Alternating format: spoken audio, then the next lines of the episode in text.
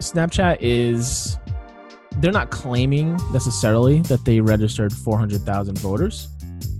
Um, they what they did was they in a two week period recently they they partnered with this um, nonpartisan voting group called Democracy Works, and they allowed users to register using this portal within the app, and it was called Turbo Vote. And I think I even sent it to you when I saw it. Um, where Uh, I understand what you're saying. So they're, yeah, they're estimating how many voters it helped by tracking the number of people who click through yes, the Turbo site site, Turbo Vote site through to the individual state's registration site. and they're saying that 50 about 57% or so of the people that moved to register quote unquote uh, were between the ages of 18 and 24 so they're estimating that that many people that number is based on these estimates. So they don't they actually don't have a, the way to confirm apparently um, which you know hopefully in the future they they can do that. Um, but some states california allows online registration but some other states don't. So there's that aspect as well. I gotcha. but you know bigger picture so number one you know i would say for snapchat that was a good move. That was a good partnership. Um, it's their user base. You know that every, everyone's trying to get everyone to vote right? I mean Mhm. that's that's a good thing. And it's good for the the company that they partnered with to see what happened. I mean let's say It's a new channel, you know. yeah it's it's totally it, i mean they they didn't do this before. They've never done this before. I haven't i haven't personally seen something like this in in app to be able to go and and stay in the app and I didn't see it. So, uh, did you see it in Snapchat? i did. I did. I think you probably i think you for i i think i could swear i sent it to you when i saw it. I sent you a screenshot hmm about the turbo vote screen. Oh, okay. it wasn't yeah that was what it was. So i mean i was already registered so i couldn't even i I was kind of going through some of the motions but i couldn't go all the way through because i was already registered and everything. It But- looks like this is the same TurboVote. is the same organization that partners with Facebook as well. probably because you know we we have seen that on Facebook twice now. Um, it's basically like just asking you to share, and it has a little ticker if you can get five friends. You set a goal. oh right right right we both done, have done That's that, right. I, I and i did get five people to register at the time which is again, I mine ticked up, but like I'm wondering if that's just a click through, or if that's accurately tracked as well. Um, i mean i i th- would hope that it's actually because when I clicked on it, it said I registered to vote, but I was already registered to vote.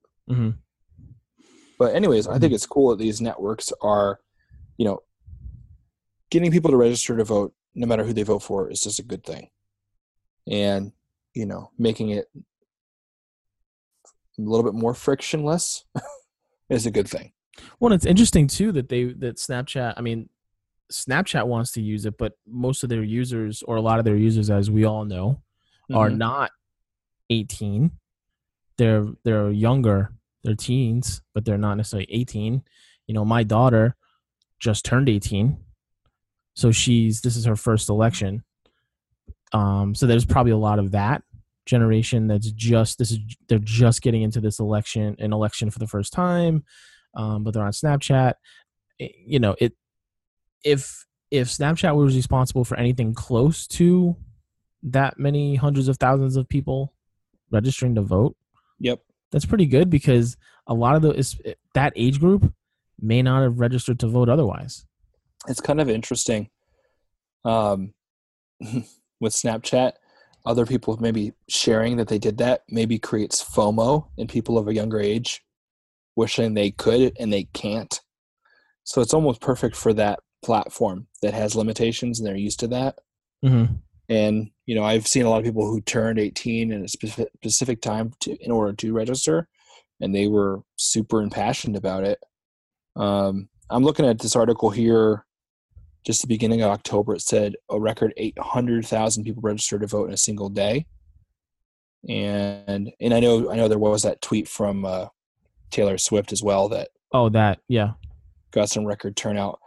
But it says this organization partnered with over 4,000 groups like Facebook Google, Twitter, Reddit to spread the word to register. Um, I wonder what the if if there's I don't know maybe this is a dumb dumb question but like what was the the monetization was it were they paying these apps to advertise or was this like a mutually beneficial yeah, you know what? Like Lyft Thing. and Uber are giving people free rides to vote on voting election day. Mhm. So I think this, you know, I'd be shocked if they charged to do this. It's engagement. That's monetization. They get engagement. right User. it's mutual it's mutually beneficial Yeah. for sure, for sure. But I, I was just I was just thinking about that. Like, is I wonder if they if they charged if the apps charged the turbo vote people. Um, but you know, I don't I don't know because it's access to their audience. Like, it's not it's access to Snapchat's audience. Yeah. They're- And I would trying to reach say, that, that audience specifically.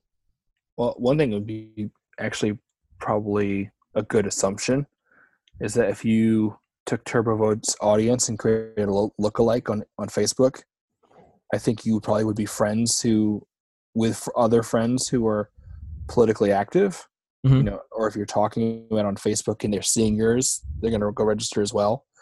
I mean, actually showing your I voted sticker is a it's a huge thing. Still, you know, Yeah.